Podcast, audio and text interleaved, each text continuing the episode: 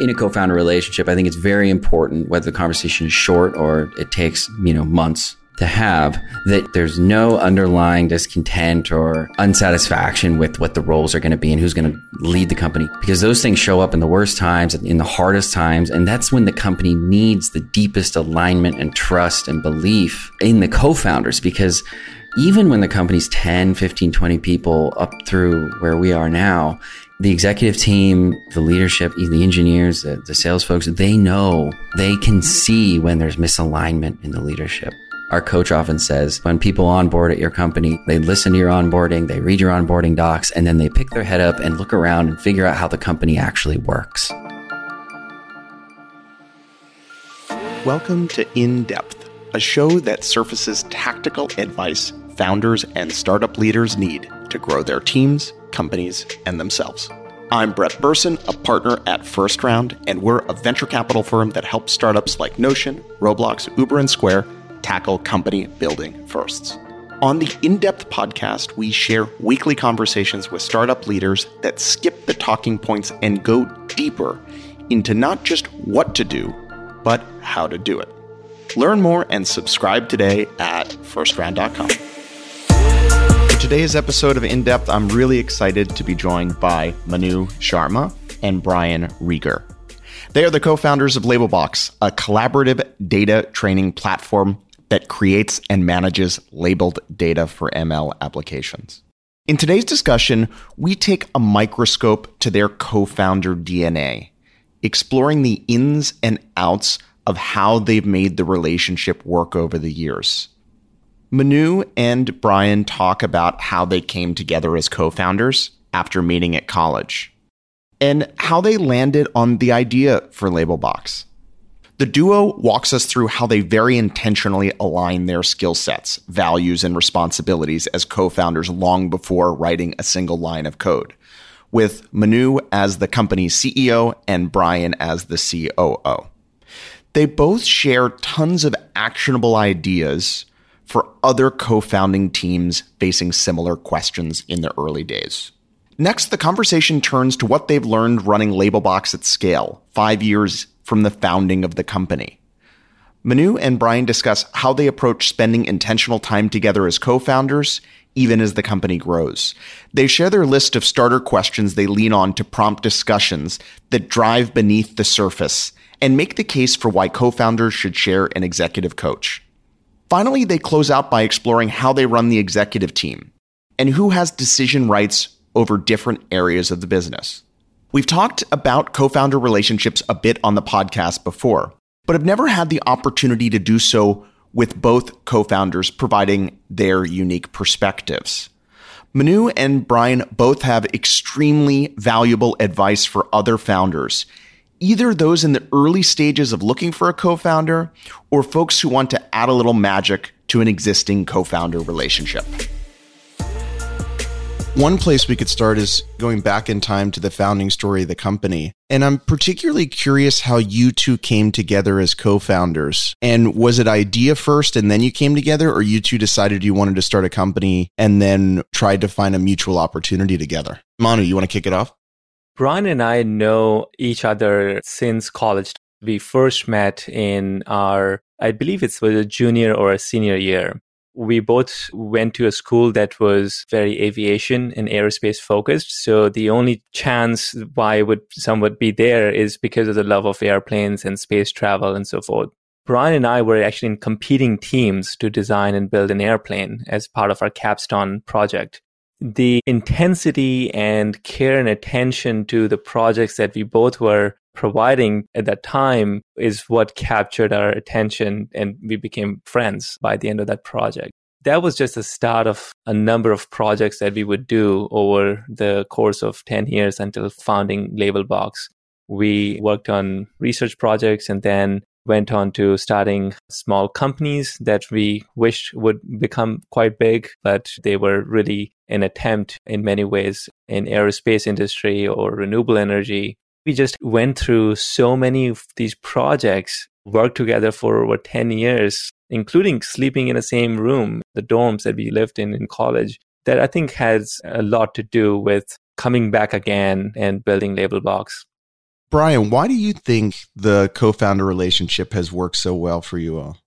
Now that we've built a company with nearly 200 employees, the thing that stands out to me beyond what Manu mentioned in terms of just having spiritual alignment and commitment is a deep trust. Because when you're operating with another co-founder and you're trying to steer a company sort of like a ship, there are many moments where you're speaking by yourself to other people. And it's inevitable that you're going to need to have a lot of margin and deep trust with the other co-founder so that you can make decisions on the fly and so that you can talk to people in a way that works through their challenges, and all the while knowing that your co-founder will always align with you, even if from their perspective it may be perceived as I'm going in a different direction or slightly misaligned. You need your other co-founder to know that there's the best interest and spiritual alignment there, and that there's never perfect, full, and complete information,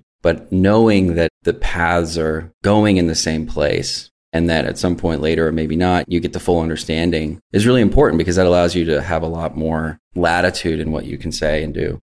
What do you think about your skill set and values and how those two things for each of you fit together in the co-founding dynamic that you've developed? We have very different skill sets. Manu is a doer and a product thinker, voraciously interested in what people need, what people want, and he's very good at understanding the nuance around how technology should work or products should work generally. And he's able to understand that quickly and synthesize that into a tool, a product, essentially. And he's always pushing and driving and holding the team to deliver every single day. My skill set is much more of a system builder and an organizational builder. And so I almost think of it as Manu's got his machete out and he's forging a path through the jungle, and I'm paving the road and creating the apparatus that allows that to keep happening. Manu, how would you describe it? And I'm curious, how would you describe your own values alignment? One is this complementary skill set, systems versus execution, or product versus systems. And it seems like you organically found values alignment in one another because you spent so much time together. But if you were to pick it apart, how would you describe not necessarily just the company's values, but the compatibility of your own values? One of the core value that brings us together is craftsmanship. Understanding there is this idea out in the world about quality, that there is something that can be better. And when you experience them, it's a spiritual experience when you interact with things that are built with high intensity and high quality. I thought about this actually quite a lot, and it's a very recent realization that I can succinctly describe the core value that brings us together and has kept us working together for all this time. There is something to learn from our past. I grew up in India in a small town in a family of artists and engineers. Everyday experience for me was to go to my grandfather's carpenting shop. They were building furniture and selling those things. My dad used to work in a textile factory. I would go interact with these machines that converted cotton to thread and fabric. I spent most of my time in school building things that spurred my curiosity. And I actually learned that Brian's upbringing in many ways has been like that in Davis, California. He grew up in a family of artists and engineers. His dad is an incredible builder. In fact, he's currently just built an airplane for himself that he is now starting to flight test. He's a furniture builder. And so Brian grew up building things, machines, and so forth. When you spend a lot of time with tools and the act of creation, I think it's very fair to say that people build AI for quality. Like, what makes great tool versus a normal tool? And a great tool will give you that delight. And there's something about it that it can do that other things cannot do. So all of these experiences really shaped our view of the world. In the 10 plus years of working together, we have seen the world and learned from the world and validated our thesis. Like, this is how quality and craftsmanship and things are built. In this whole time period, it brought us even more closer than ever before.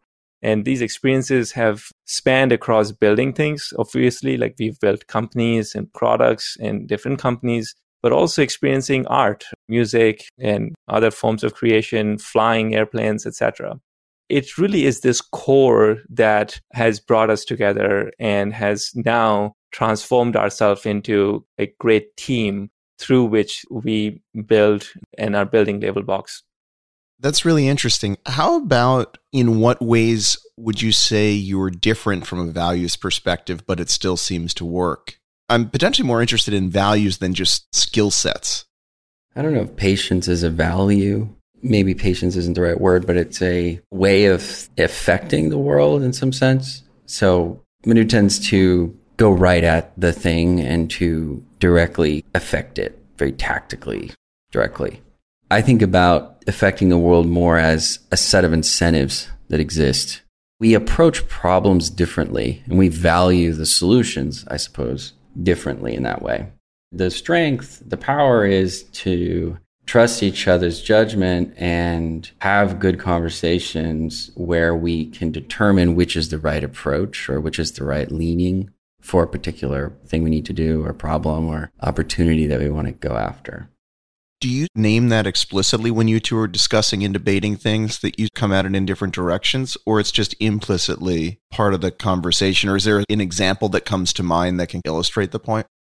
We do talk about it now. Particularly, Labelbox has really helped us refine the words that describe this and the way that we can identify and act appropriately in this way. There are many examples where we have a part of our organization. It has all the people, it's the right size or it has the right skill sets, but there's organizational challenges, there's system challenges. So let's say the engineering team, for example, is struggling to deliver or struggling to organize its leadership, or it's trying to align itself organizationally, that the organizational foundation is weaker. That's a really good opportunity for my skill set to address. And that has happened. I have run engineering in the past. There are other organizational challenges, for example, our federal team, where we need to build it from scratch. We need to go and exactly figure out what the core theme of that team is going to look like, who those initial people are going to be, what the problem we're going to really solve is, understanding how we're going to service our federal United States customer or customers. That's a really great opportunity for Manu. That's one example on an organizational side. We've done this as well on the product side and in other areas as well. I think one of the areas where I've found distinction in our value system is where we find joy in building. I tend to be more romantic in a sense that I like the idea of building a solution that is effective in the context it's been designed for. And that is the thrill for me, to go build things that just work. The way users interact with it is what gets me very satisfied. Brian, on the other hand, actually finds a lot of joy in the process, in the inner workings of how these things were built and what was the creative process like, what were the things we had to go through, and why is that user interacting with our creation, and how that user is finding joy in that system. In a way, he takes a very rationalist approach to understanding and admiring systems, whereas I kind of skip all of that. It really come to the outcomes of it. I think these are very distinct value systems of creation and admiration of tools. But I really admire the way of thinking that Brian has, because it always takes me out of my natural thinking and also smell the roses and look at the tea leaves, finer details that I had overlooked in the past. How does this all translate into more specifically how you run the company together? Where you choose to align on decisions, where you choose to divide and conquer? How you approach disagreements, things like that? We, for many years, had discussed that whoever cares about the thing more, we discuss amongst each other. Let me take this, or I'm really interested in solving this, or I think this is the right fit for me. And that always seemed very strange because we never interacted with others that had that way of figuring out who's going to focus on running a particular team or focusing on particular problems or parts of the company. And then I met the Stripe founders at a First Round event. They said the same thing, and everybody was just aghast about this. And I was nodding along, like, yeah, that's it. It was fun to find another co-founder group that thought that way, but we do have a very direct, frank conversation about, I care about this more, or I think this is the right fit for me. We trust each other on that piece. So over the course of Labelbox, we've both run every part of the company at one point or another. We've both worked on different parts of the product directly. We've settled down a little more now at that tactical level just because we have an executive team now. It has changed a little bit in how tactical we go after problems. But we still do that same thing where we'll talk about areas or themes of the business that fit our skill sets and that we care about more. We trust each other, and the key element is to hold each other accountable to the outcomes, of course. That's sort of how we operate.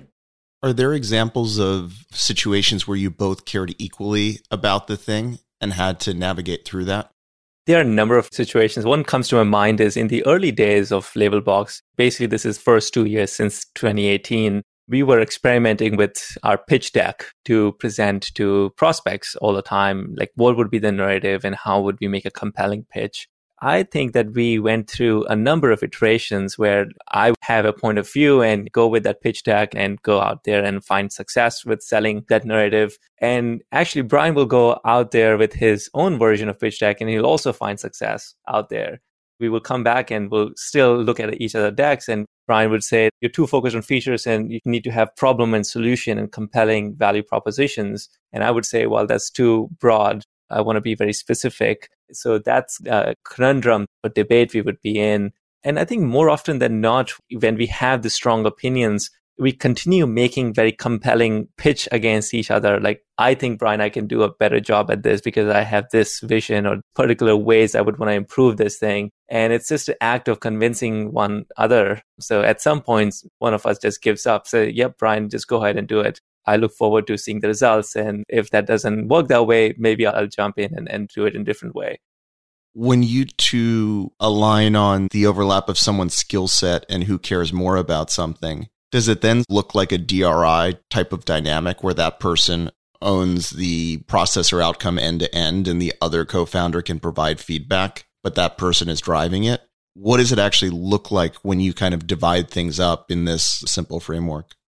So we have one of our operating principles at the company, which is the RACI matrix. So responsible, accountable, consulted, and informed. And so we use that matrix. It's one of our main operating principles now for the company.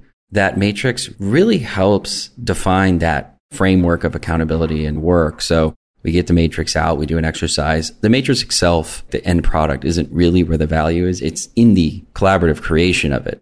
The rows of the matrix are the different parts of the work or the outcome. So if it's a pitch deck, there's the design elements, there's the narrative elements, there's the deck itself, there's the enablement of the deck, let's say, to the sales team, and there's the success of the deck in some sense. We will decide who's accountable for those elements and who's consulted and who's informed about them and who's responsible. And the really important parts are the accountable and the responsible. The accountable person is the one whose name is on the outcome. And the responsible can be anybody that's working on it, let's say. And then consulted are people that you seek input from. We use that all the time, and we get really tight around the accountable, the responsible piece. And that allows us to align on whose neck is on the line, so to speak, for getting it done. And actually, that is how we now have brought this across the company. As Brian mentioned, it's an operating principle. Crossing the Dunbar number, we find it incredibly useful to always have a single person that is accountable for an outcome. I think that is 80% of the problem in growth is to provide clarity to everyone, like who is the single person accountable for it and who gets to decide one decision or the other about that certain topic. How else would you say either your relationship, the way in which you work or co-run the company has changed over the past 5+ years? One thing that we used to do a lot more in the open, I would say, because we've known each other so long and we're very intense and passionate, but have a deep trust and alignment, is we would get into very vigorous debates that looked, I think, like arguments, serious arguments. But for us, it's just how we elucidate the whole topic and figure out what to do. We realize that that can seem a little odd to the employees and so forth. So we've talked both about that more openly, that we're having good faith arguments, at least that's our attempt. We're very passionate about them, and we value that a lot, but we've taken some of the more intense discussions and been mindful about where they occur. And that's been good coaching for us from our coach. But we've also brought that spirit and try to bring that spirit to the company, the kernel of that, which is we want to be wrong for as little time as possible about anything. And we don't want any groupthink to be going on where people don't feel comfortable or they feel like there's some taboo topics or whatnot that can't be discussed or asked about. And that the culture of the company is one of intense debate and finding the best ideas through that. And to be passionate about what you think and finding that best solution or best idea. That is much more difficult in the remote setting. So we're really thinking about carry that forward. When we look at great artists and great work in the past and know great product builders and engineers, they have this intensity. And so we're very keen on having that culture in the company. So we try to exemplify that as much as we can. How do you think about excellence in each of your roles? I see my role at the moment to produce very compelling products that AI community use every day for building their AI applications. If we just get that right, everything else falls in its place. It's such an exciting market, so much dynamism, and the rate of progress seems to be accelerating. Our mission since the beginning has always been to build best-in-class products across the entire life cycle of AI development. And today we have 3 products, Annotate, Model, and Catalog. And it's just really exciting what customers are doing with these 3 products. Building products is really hard, especially the second and third products. As you probably know, Brett, you've been thinking about this a lot. So a lot of my role is building teams, taking risks, iterating, and so forth to get these products right. In my view, Brian's role is to build organization, systems, processes, and a culture that enables us to build these great products in perpetuity in a way. Brian is really great in thinking in terms of systems and processes and incentives. He has designed the entire organization that exists today. Sometimes he has to go build an organization and function and design its purpose. Sometimes he has to optimize that or refactor these teams. Sometimes he will work directly in special projects that are strategically important for Labelbox company to endure long term. That's how I would describe the 2 roles. In terms of excellence, it is about building the best-in-class products that the company is betting on. It is about building an enduring culture and a place that people come and do their best work. One of the things that, Brian, you mentioned it a couple of minutes ago is working with a coach. Do you two work with the same coach? And what are some of the ways that that coaching relationship has impacted you both?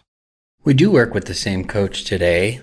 We were lucky to have been told probably in the first 6 months of Labelbox that we should get a coach. And we did. At the time, we had different coaches. The coach that we jointly have is one of the coaches that I had at the beginning. For the first few years of Labelbox, the coach was really impactful in rapid skill set and leadership development for me because I have been generally an engineer for my career, and I didn't know a lot about how to be a leader, manage, or any of those sorts of things, even to the point of how do you feel good at the end of the day when you're not writing code anymore, you're not designing a schematic for an airplane anymore, you're aligning and guiding and coaching other teams. There's a whole skill set there. It seemed very scary at the beginning. It seemed like this dark art, this magic, but my coach really helped me put that into defined skills and measurable outcomes and made it tangible. But nowadays, we have the same coach. And the most important thing, the thing that we spend almost all the time on is alignment. How do we get alignment together when the company is so much larger? We're spending a lot less time directly working on adjacent or the same thing. So we develop new systems and ways and cadences and conversation starting points to ensure that happens. Do you two do the sessions together or separately? We do both. We do sessions individually and together. Do you find that having the same coach working in this way has been critical to you both? I feel like the idea of, as you begin scaling the business or even early on, having a coach has become more of a common best practice. But I think for co-founders, having a coach work with you together is a little bit more atypical these days. And so curious what the impact has been for you all. The biggest impact for me has been understanding how each of us make decisions and the context that we are both operating under. An example would be that Brian has a very methodical approach to understanding a problem and then coming up with a solution. And it can take its due course and time, and he needs space to digest and work with the problem. Whereas my tendency would be that I will just attack it right away and come up with a couple of solutions and maybe even just go execute that. These are very different way of dealing with problems. And if I'm expecting Brian to solve problems in a constrained timeline that I'm projecting to it, obviously we will have a disconnect and misalignment of expectations and so forth. Understanding how we each make decisions, sense our environment, has been one of the most impactful thing that I've learned through the joint coaching. Because in a joint coaching session, we're able to ask questions to each other and validate or invalidate our hypothesis about each other very quickly, where our coach is mediating that and going multiple layers deeper into anything that we perceive of each other. I'm not so sure that we would have been able to do so with any coach. It's really like a 3-person team, and we got really lucky to have found the person we work with. But I'm not so sure with the coaches that we were working independently before would be able to provide the impact that we are having now. So we get together once a month with our coach, and it is our time to bring the various problems that we are experiencing in our company that could be solved by working together. And oftentimes working together and aligning on a solution and then going back to the company and then executing that is very effective. It's really through this joint session where we are very rapidly able to arrive to a common understanding that otherwise we would not be able to do so necessarily independently ourselves. The reason is because the coach now understands how each of us makes decisions and how each of us understands our environments and like to act in a default way. So she is able to work through all of that context and guide the conversations to arrive to a new way to approach this problem, which has been very effective, in my opinion. Outside of coaching, are there other rituals or things that you two have done together over the years that have had an outsized impact on your co-founder relationship or the way that you run the business together? We found more in the last year or two that as the company scales, we spend less time looking at the same things or working on the same things or even things that are adjacent to each other because it's just a large organization. So we intentionally spend many hours on Friday every week. And part of the conversation is structured. We have a little script that we go through, little starter questions that usually are very fruitful. And then we also have a lot of time and then lunch to have more open-ended conversations and muse and discuss and let the conversation go organically. And that's where we find a lot of the novel ideas and interesting opportunities and confluences where we can have nonlinear outcomes. In addition to that, we spend quite a bit of time together outside of work, you could say, seeing artists that we enjoy and going on trips. That's really important because it continues to develop a relationship, and we'll have a free-form conversation that can span many days on a trip. We'll have vigorous debates. We'll have time to think ourselves and come back.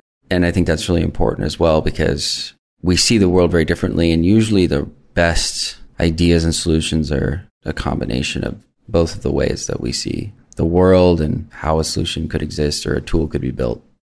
In terms of the Friday meeting that you have, what are the starter questions that you use?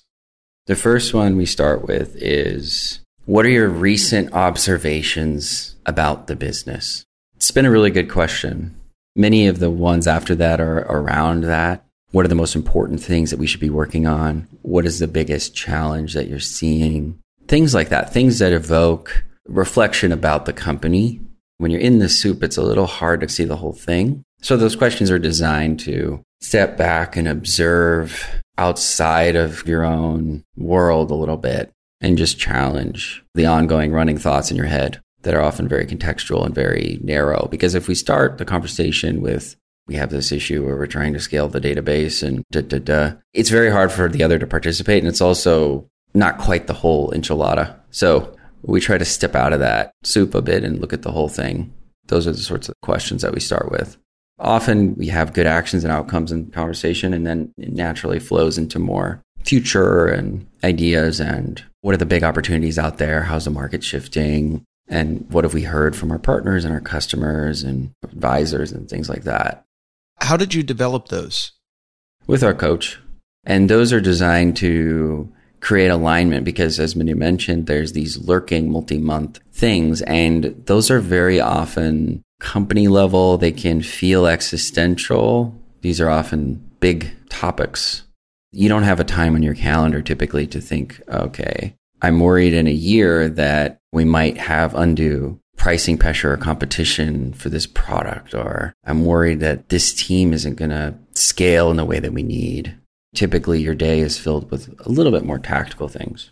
It's important that there's alignment at that level, because if there isn't, then they come to a head in a really ugly way, in a really powerful way that causes a lot of disruption.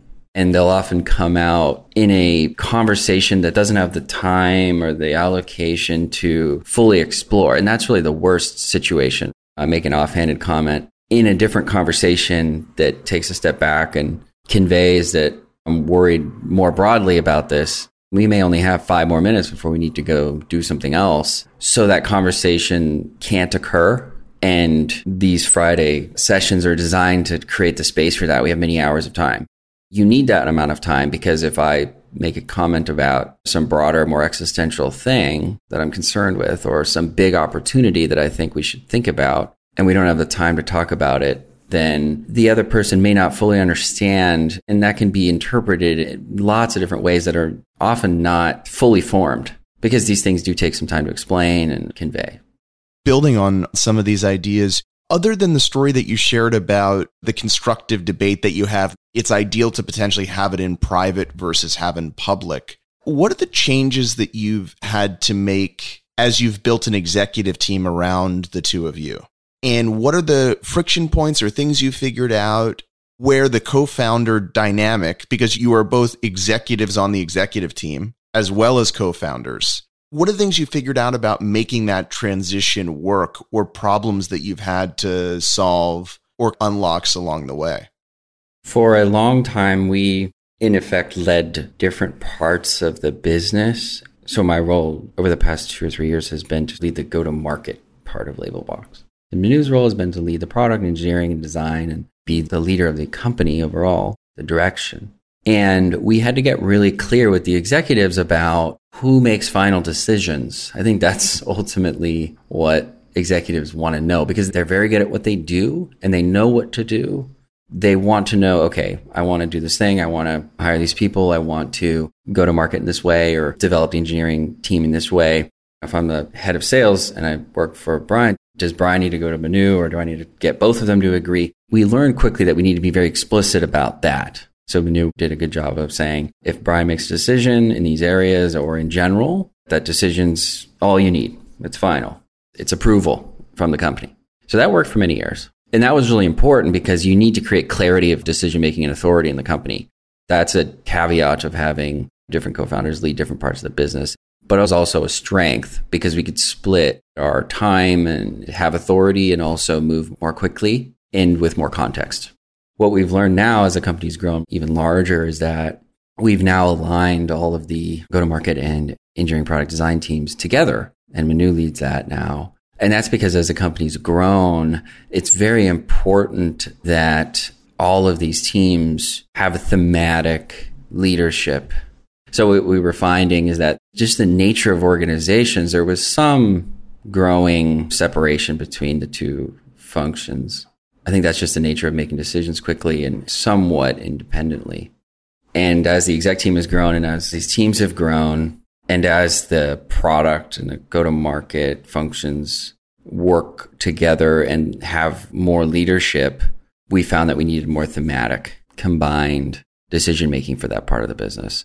And now that we have executives in all of these different functions, that becomes more scalable because now there's only a handful of executives that report to Manu for all of that. You don't have that luxury when you're 80 people. There were parts of the company, let's say finance or let's say marketing or product, where we didn't have an executive. And so there was a lot more direct reporting as the company's getting built, where it was just untenable in some ways to have one leader have 10 senior leader direct reports. But now that we have good executive team, that becomes much more scalable and doable. And now we can take advantage of having a thematic leader for all those areas. Manu, what would you add there? How would you build on what Brian shared in terms of this idea of transitioning from co-founders, where you two are co-running the business, to bringing executive team around you and making that incredibly high functioning? The fundamental way we see executive team is essentially a sports team. Each of us are players and we have a role to play, and there is essentially a scorecard. It's a highly professional environment in a sense that it is a sports team. And in many ways, we are working together as a team to win the championship or the games, and also have an understanding that if we have any challenges, we would make a change and adapt to a new configuration or a new team. This understanding and awareness was a journey for us in the first 2 or 3 years to arrive to. And of course, we had to adapt our own ways of decision making. As Brian mentioned, we would furiously debate on things that would be seen or could be seen by others as these guys are fighting. For us, that was never the case, but it was just how we have adapted over this long relationship we've had with each other. So we don't do any of that at this point. We are very aware of that. And if we do that, people know around us that that is just how we work and that is just how we make decisions. In terms of high-functioning E-team, it's very small. There's very clear agenda for every single person. As I mentioned, there's a scorecard for that player in the sports team. And it's very clear to everyone that is what it matters for us, and that the person gets to decide nearly everything about their role, their department and function. And we actually expect that person to be making those decisions. And if we have to make decisions on their part, in a way, we are failing with the E-team configuration. So those are some ideas that comes to my mind on how we operate today. So we've touched on a number of different pieces of the co-founder dynamic and co-founder relationship. I'm interested, when you two both zoom all the way out, what advice, specific advice or more tactical advice, would you give either people looking for a co-founder or people in a co-founder relationship that they really want to thrive in the coming years? Deciding our roles at the beginning of Labelbox was probably one of the shortest conversations we had. We basically got around a table and who's going to be the CEO? That was interesting for a lot of reasons, but I think one of the things that was important about it is that there wasn't any underlying discontent with the roles as we set them up.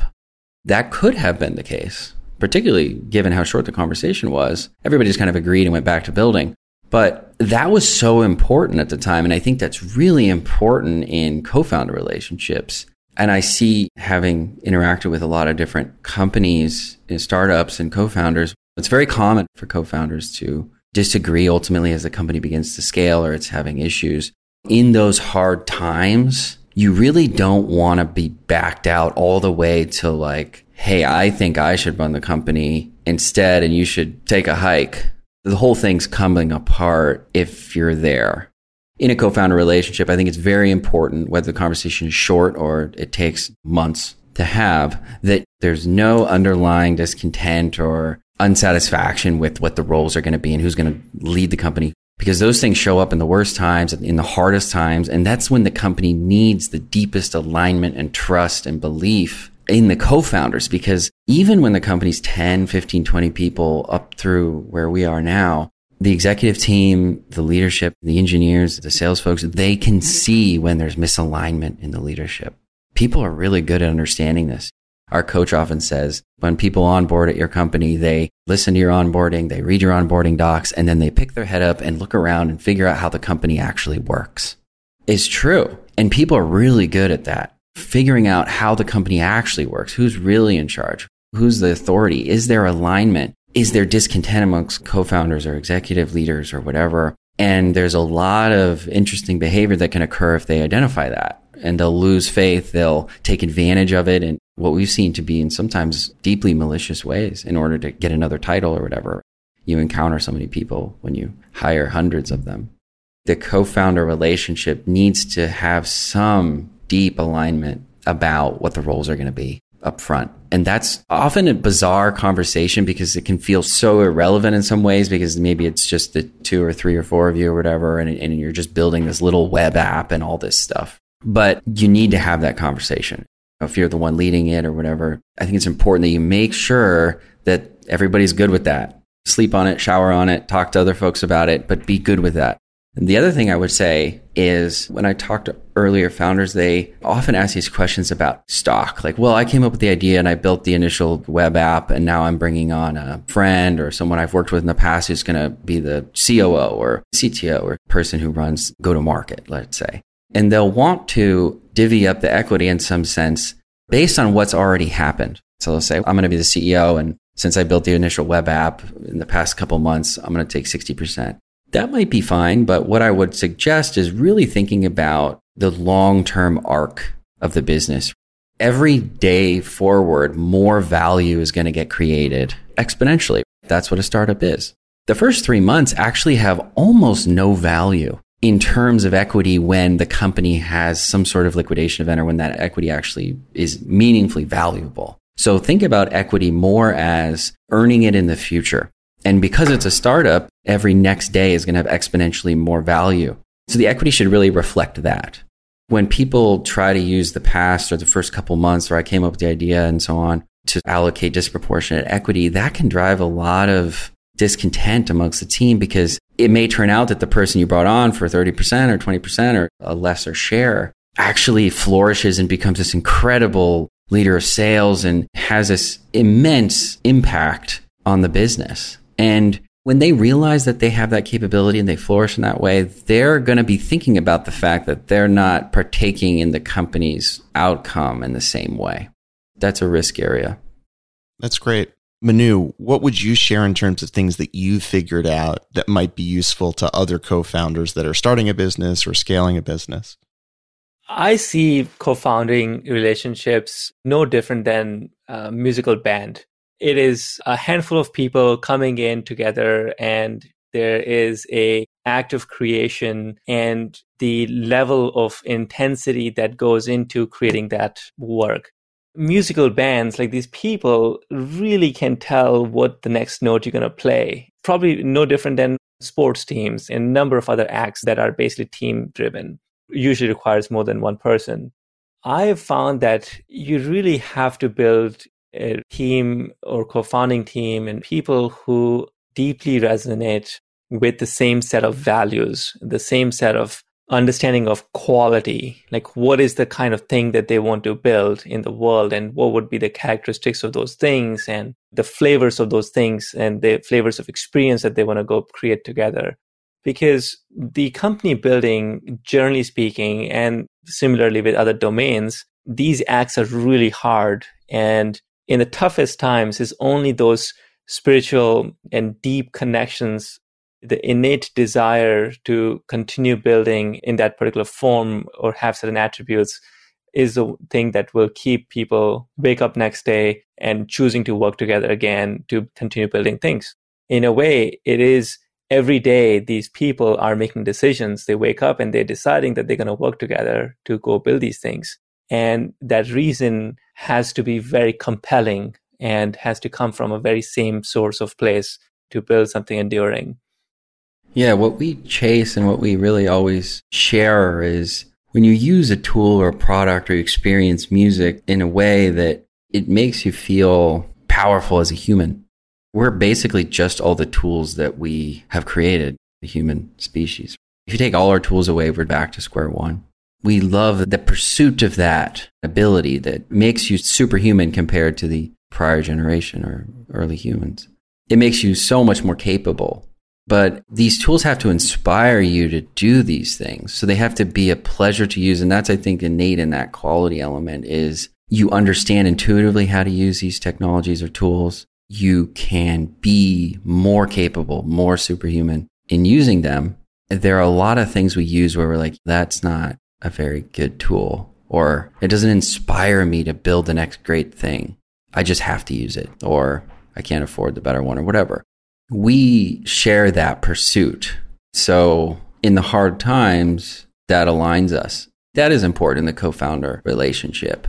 Where do you want to end up? There are a lot of different types of companies and styles of, we'll build this thing and then we'll exit, or we want to build an iconic business, or how bold of bets do we want to make? How contrarian can we be, or how differently can we think, or how disruptive do we want to pursue the technology? How far do we want to leap forward if we're successful? That's important, because that gets to the whole endeavor in and of itself in terms of how much risk the team is okay with, how bold you can be. And the more risky and more bold and the more disruptive, I think often requires belief and alignment to different levels. There will be many times where everybody else in the world is going to be saying, that's not going to work. That's not the way it should be, or I don't get it. And Labelbox was like that in the beginning. No one really got it. We said, hey, we believe this. That has always brought us together. We've had this big appetite for building bold ideas, being contrarian. And when you're in a room and everybody else is saying, I don't get it, or it's not going to work, you only have your co-founders. They have to believe the same that you, because that's kind of it. That's your team. That's your belief system. It's all right there, right in front of you, right around one table. Those are the only people that believe the same thing. With that, you can create great things, or you can have disastrous failures. But that's really at the crux of where these things are make or break, I think. I think that's a great place to end. Thank you two so much for joining us. This was great. Thanks for having us. Thank you for having us.